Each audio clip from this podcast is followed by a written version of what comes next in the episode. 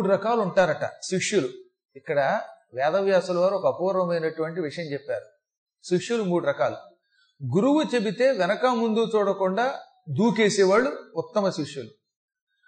గురువు గారికి అసలు చెప్పకుండానే సొంత పెత్తనంతో వాళ్ళ పనులు వాళ్ళు చేసుకునేవారు. వాళ్ళ యాత్రలు వాళ్ళ స్నానాలు వాళ్ళ గందరగోళాలు చేసుకునే వాళ్ళు అధమ భక్తులు. వాళ్ళ గురు భక్తి కాదు. కానీ భక్తులు అధములు వాళ్ళు. అధములు గురువు గారికి ఏమీ చెప్పకుండా చేసుకుంటారు. ఉత్తములు. ఇక గురువు గారు ఏం చెప్పినా గీచిన గీటు దాటకుండా ఆ పని చేస్తారు. మధ్యములను ఉంటారు. వాళ్ళు ఏంటంటే అవకాశం ఉన్నప్పుడు వింటారు. అవకాశం లేకపోతే వాళ్ళు ఇష్టం వచ్చినట్టు చేస్తారు. ఉదాహరణకి ఈ పూట ఏమండి ఈ రెండు దానిమ్మ గింజలు తినమన్నాం అనుకోండి. ఉత్తమ భక్తుడైతే వెనక ముందు చూడకుండా గురువు గారు తినమన్నారు అని మింగేస్తాడు. మధ్యమ భక్తుడు కొంచెం తేడా వస్తుందండి అని కొంచెం ఆలోచిస్తాడు. ఇంకా అధమ భక్తుడు వాడికి ఇష్టమైతే చెబుతాడు లేక లేదు. ఇక వాడి సొంత పెత్తనం వాడిది. ఎక్కువ మంది అధోభక్తులు ఉంటారు అనుకోండి గురువు గారికి చెప్పకుండా సొంత పెత్తనంతో నిర్ణయం తీసుకునే అధోభక్తులు లోకంలో కొద్ది మంది ఉంటారు వేళ్ళ మీద లెక్క పెట్టేవాళ్ళు. ఎక్కువ మంది మధ్యమ భక్తులు ఉంటారట. మధ్యమ భక్తులు అంటే ఏమిటనమాట? అవకాశం ఉంటే గురువు గారి మీద మాకున్న భక్తి ఎవరికి లేదంటారు. లేదంటే గురువు గారు అలాగే చెబుతారు. ఆయన అలాగే చెబుతారండి. మన దారి మందేనండి అంటారు. ఇలాంటి భక్తులు ఎక్కువగా ఉంటారట. వీళ్ళు పాప ఎక్కువ జన్మలు ఎత్తుతారు అధమ భక్తుల్ని బాగు చేయొచ్చుట. ఉత్తమ భక్తుల్ని బాగు చేయొచ్చట. ఈ మధ్యమ భక్తులకి మాత్రం ఎక్కువ జన్మలు వస్తాయట. అందుకే మనకి ఏం చెప్పిందో నీతి శాసనం కూడా ఏం చెబుతుంది అనమాట అజ్ఞ సుఖమారాధ్య. అజ్ఞ సుఖమారాధ్య. సుఖతరమారాధ్యతే విశేషజ్ఞ.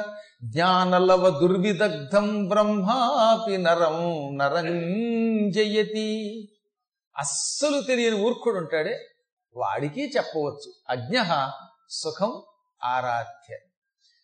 సుఖం ఆరాధ్య అంటే సుఖంగా వాడికి చెప్పచ్చు అని అర్థం. ఏమి అక్షరం రాదు వాడికి. కాబట్టి వాడికి అన్నీ చెప్పచ్చు.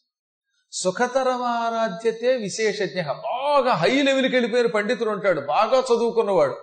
అటువంటి జ్ఞానికి చెప్పచ్చు. జ్ఞానలవ దుర్విదగ్ధం బ్రహ్మాపి నరం నరంజయతి. ఇక్కడుంది కొసమెరుపు అనమాట ఒక్క పిసర్ చదువుకుంటాడు. ఎక్కడో ఏదో పుస్తకం. అదేదో బృహస్పతి హోర అంటాడు ఒకడు. గురుహోర అంటాడు ఒకడు. అదేదో పుస్తకాలు ఆ పుస్తకాల్లో తాత్పర్యం చదువుకుంటాడు అనమాట వాడికి ఆ తాత్పర్యం కూడా అర్థం సరిగ్గా తెలియదు కదా.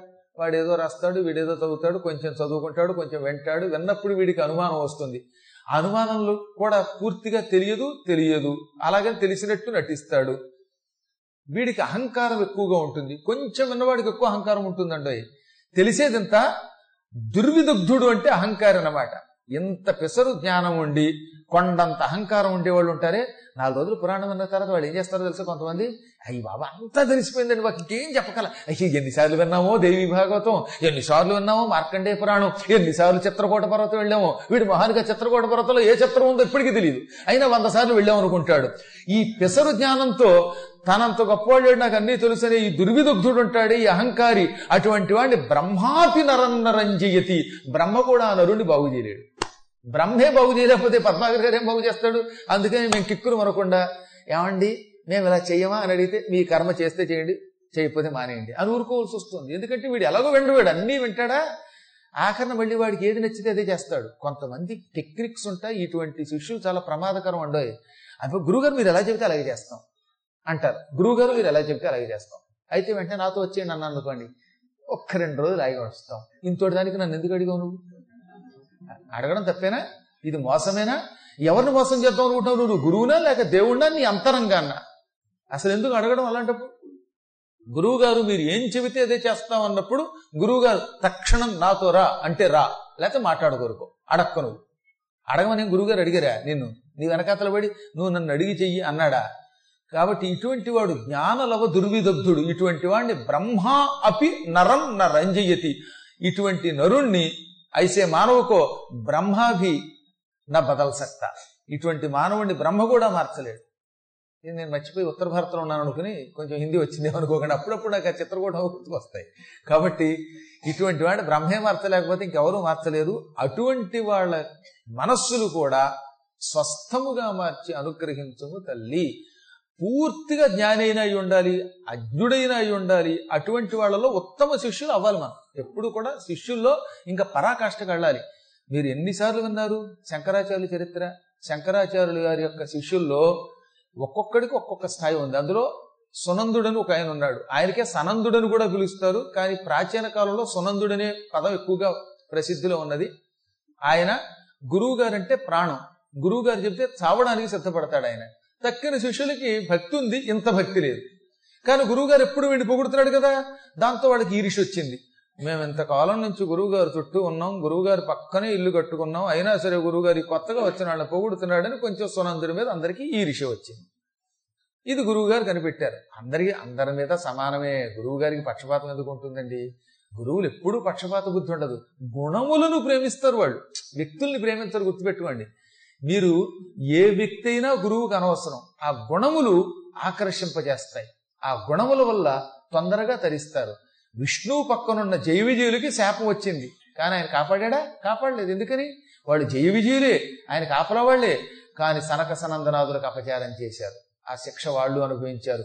పక్కనున్న ద్వారపాలకులకే శిక్ష తప్పకపోతే మామూలు మానవులు గురువు గారి పక్కనున్నంత మాత్రం చేత ఆయన రక్షిస్తాడా మిమ్మల్ని? మీ బుద్ధి బాగా లేకపోతే అవునా? కాబట్టి సునందుడు యొక్క గుణములు మంచివి కనుక ప్రేమించాడు. ఇది కొంచెం తక్కిన శిష్యులకి కంటగింపయింది. వాళ్ళు ఆగ్రహించారు. గురువు గారిని బయటికి వెళ్ళాక విమర్శించడం మొదలెట్టారు. గురువుగారు మన గురించే చెప్పారు. ఎంతసేపు మనల్ని దెప్పుతున్నారు ఆ కొత్త వాడిని ప్రేమిస్తున్నారు అనుకున్నారట. ఇలా కూడా అనుకునే వాళ్ళు ఉంటారులేండి. గురువు గారు వచ్చినప్పుడు టిక్ నోరు మూసు కూర్చుంటారు. బయటికి వెళ్ళిన తర్వాత మాత్రం ఈ దిక్కుమాల గురువు ఎంతసేపు మన్నే విమర్శిస్తున్నాడు అనుకుంటారు అమాయకత్వం అది. ఇది గురువు గారికి తెలియదా అందరికీ రెండు చెవులు ఉంటే గురువు గారికి కొన్ని వేల చెవులు ఉంటాయి గురువుగారు జ్ఞానమై జ్ఞానం అనేటటువంటి కర్ణము కలిగిన వాడు ఆయన వెంటనే కనిపెట్టి ఓ రోజు ఏం చేశాడు? పూర్ణానదికి పెద్ద వర తెప్పించారు శంకరాచార్యులు వారు. ఆ నది అవతలకి పిల్లల్ని పంపి పిల్లలారా అవతల ఒడ్డున దర్భలు ఉన్నాయి పళ్ళు ఉన్నాయి సమితులు ఉన్నాయి అవి తండి అన్నట్ట.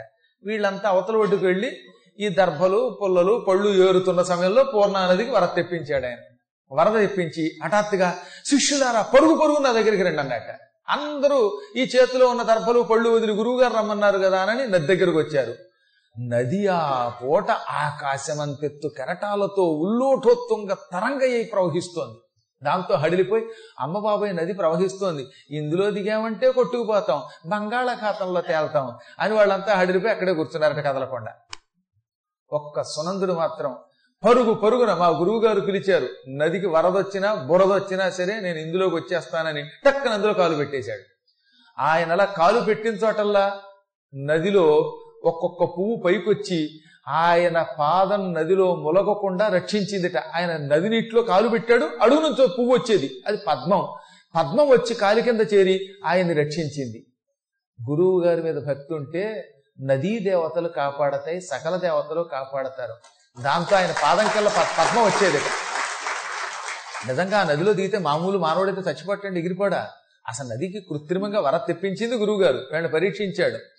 ఆ పరీక్షలో ఈ మహాత్ముడు నెగ్గాడు. ఎందువల్ల? సంపూర్ణమైన గురుభక్తి వల్ల. ఆయన నదిలోకి అంత ఉధృతంగా ఉన్న నదిలోకి సాహసించి అడుగు పెట్టాడా లేదా? పెట్టగానే ఏం చేసింది? ఒక్కొక్క పువ్వు పైకి వచ్చేదిట. ఈయన కాలు పెట్టిన చోటల్లా ఈయన కాలు పెట్టేలోపు పువ్వు కింద ఉండేది. దాంతో పువ్వు మీద కాలు పెట్టాడు ఈయన. పద్మం మీద పాదాలు పెట్టి పాదాల కింద పద్మం పొందాడు గనక ఆ రోజు నుంచి సునందుడు పద్మపాదుడయ్యాడు. ఆయన పేరే మారిపోయింది. వాడు మనం పద్మపాదుడు అంటున్నాం తప్ప సునందుడు తీసేసాం మండనమిశ్రుడు అంటున్నామా? సురేశ్వరాచార్యుడు అంటున్నాం. ఇలా శిష్యుల పేర్లు వాళ్ళ వాళ్ళ గుణముల వల్ల మారిపోతాయి. అప్పుడు గురువుగారు చూశారా? అది గురుభక్తి అంటే. అందుకని నేను ప్రశంసిస్తున్నాను. అందరికంటే ఆఖరిగా వచ్చాడు ఆయన. లేటుగా వచ్చినా లేటెస్ట్గా వచ్చాడు వాడు. మీ అందరి ఫేట్ తింతే. మీరెప్పుడు గురువు గారు పక్కనే ఉంటారు. అంత స్థాయిలో భక్తిని చూపించలేకపోతున్నారు.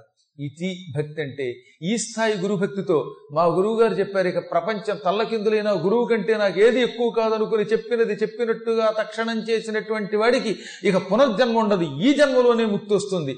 ఆ స్థాయిలో గురుభక్తితో అమ్మని సేవించాలి. ఎందుకంటే అమ్మే గురుమూర్తి అది గుర్తుపెట్టుకోవాలి మనం. ఎందుకు గురువు గురించి చెప్తున్నారు ఇక్కడ మనకి పురాణాల్లో? మీ గురువు రూపంలో అమ్మ దర్శనం ఇస్తోంది అమ్మవారు ఎలా ఉంటుందో మీరు ఎంత గెంజుకున్నా అంత తేలిగ్గా చూడలేరు. మీరు మీలాంటి భక్తుల గురించి చెప్పట్ల. సామాన్యుల గురించి చెప్తాను మీరు మహాభక్తులు రోజు చూసి ఉండవచ్చు. ఈ మధ్యన ఒకడు అన్నాడు నాకేదో దేవుడు కనపడ్డాడు అన్నవాడు మూర్ఖుడు అన్నాడు. ఆ అన్నవాడు ఒట్టి మూర్ఖుడు. వాడి కర్మ వాడికి అలా కనపట్ల. ప్రహ్లాదుడికి కనపడిన విష్ణువు హిరణ్యకశిపుడికి కనపడలేదు. మహానుభావులకి కళ్ళు మూసినా తెరిచిన ఆనందంతో కన్నీళ్ళు కారతాయి. అందులో ఆ పరమాత్మ కనపడతాడు. కనపడలేదు. అనడానికి నువ్వెవడవండి? దేవుడు కనపడ్డాడో లేదో అవతల వాడి అనుభూతిని బట్టి ఆధారపడి ఉంటుంది. వాడని లోకాన్ని మోసం చేయటానికి చెప్పట్లేదుగా? తనంత తాను మహానుభావులు ఆనందంతో అమ్మని చూచి కన్నీళ్ళు కారుస్తూ ఉంటారు ఆనంద బాష్పాలు కారుస్తారు అమ్మ కనపడుతుంది. అమ్మ ఏ రూపంలో కనపడుతుంది? ప్రత్యక్షంగా గురువు రూపంలో ఉంటుంది. అందుకని మనకి ఏమన్నారు లలితా సహస్రనామంలో గురుమూర్తిర్ గుణనిధిర్ గోమాత గోజన్మభూ మీ గురువు గారి రూపంలో ఉన్నది అమ్మే. గురుమూర్తి అంటే గురువు రూపంలో ఉంటుందని ఒక అర్థం. గురు అంటే పెద్ద మూర్తి. ఈ ప్రపంచమంతా వ్యాపించే అంత రూపంతో ఉంటుందని ఒక అర్థం. అమ్మవారిని ఎలా చూడగలుగుతాం అని బ్రహ్మపురాణంలో ఒకప్పుడు వ్యాసుణ్ణి ఒక శిష్యుడు అడిగాడు. నాకు అమ్మని చూడాలనుంది చూడాలనుంది ఎలా చూడగలనంటే నీ ఎదురుగుండా ఉన్న గురువుని కాళ్ళు పట్టుకుని ధ్యానించు. ఆ గురువు రూపంలో మీ అమ్మ కనపడుతుంది. ఎదురుగుండా ఉన్న గురువేరు అమ్మ. అమ్మ రూపంలో ఉన్న గురువు గురువు రూపంలో ఉన్న అమ్మను విడిచిపెట్టి అమ్మ ఎక్కడో ఉందనుకుంటావేమిరా అని దిమ్మ తిరిగే సమాధానం చెప్పాడు ఆయన. కాబట్టి మనం వేరే వెతుక్కోవలసిన అవసరం లేదు. అటువంటి తల్లిని దేవతలు ఎంతో భక్తితో ఓ గురుస్వరూపిణి నీకు నమస్కారం అన్నారు. మమ్మల్ని నిరంతరం రక్షించు. శూలేన పాహినో దేవి పాహి ఖడ్గేన చాంబికే ఘంటాస్వనేన నహ్పాహి చాపజ్యానిస్వనేన చ. నీ సోలముతో మమ్మల్ని రక్షించు. సోలంతో రక్షించడం అంటే ఏమిటి? నీ సోలముతో పాపాత్ములైన శత్రువుల్ని సంహరించు. ఈ లోకంలో శత్రువులనే వాళ్ళు ఎవరికీ ఉండకూడదు. పాపాత్ములు వాళ్ళు లోక కంటకులు. అటువంటి వాళ్ళని సంహరించు. తద్వారా మమ్మల్ని రక్షించు. పాపాత్ములైన శత్రువులు ఎప్పుడు వస్తారు లోకానికి? నీ మనసు బాగుంటే రారు నీ మనసు పవిత్రంగా ఉన్నంత వరకు నీకు ఎక్కడ చూసినా మిత్రులే తప్ప శత్రువులు ఉండరు మంచంగాతో కఠౌతీమే గంగ. మనసు పవిత్రంగా ఉంటే నీ పక్కనున్న కమండలంలో నీళ్ళలోనే గంగ చేరుతుంది. నీ ఇంద్రియాలు సక్రమంగా ఉంటే అప్పుడు నీలో ఏ మన మానసికమైన వికారం రాదు వికారం రానప్పుడు శత్రువు ఉండడు వాడికి అసలు శత్రువు మిత్రువు నీ మనసులో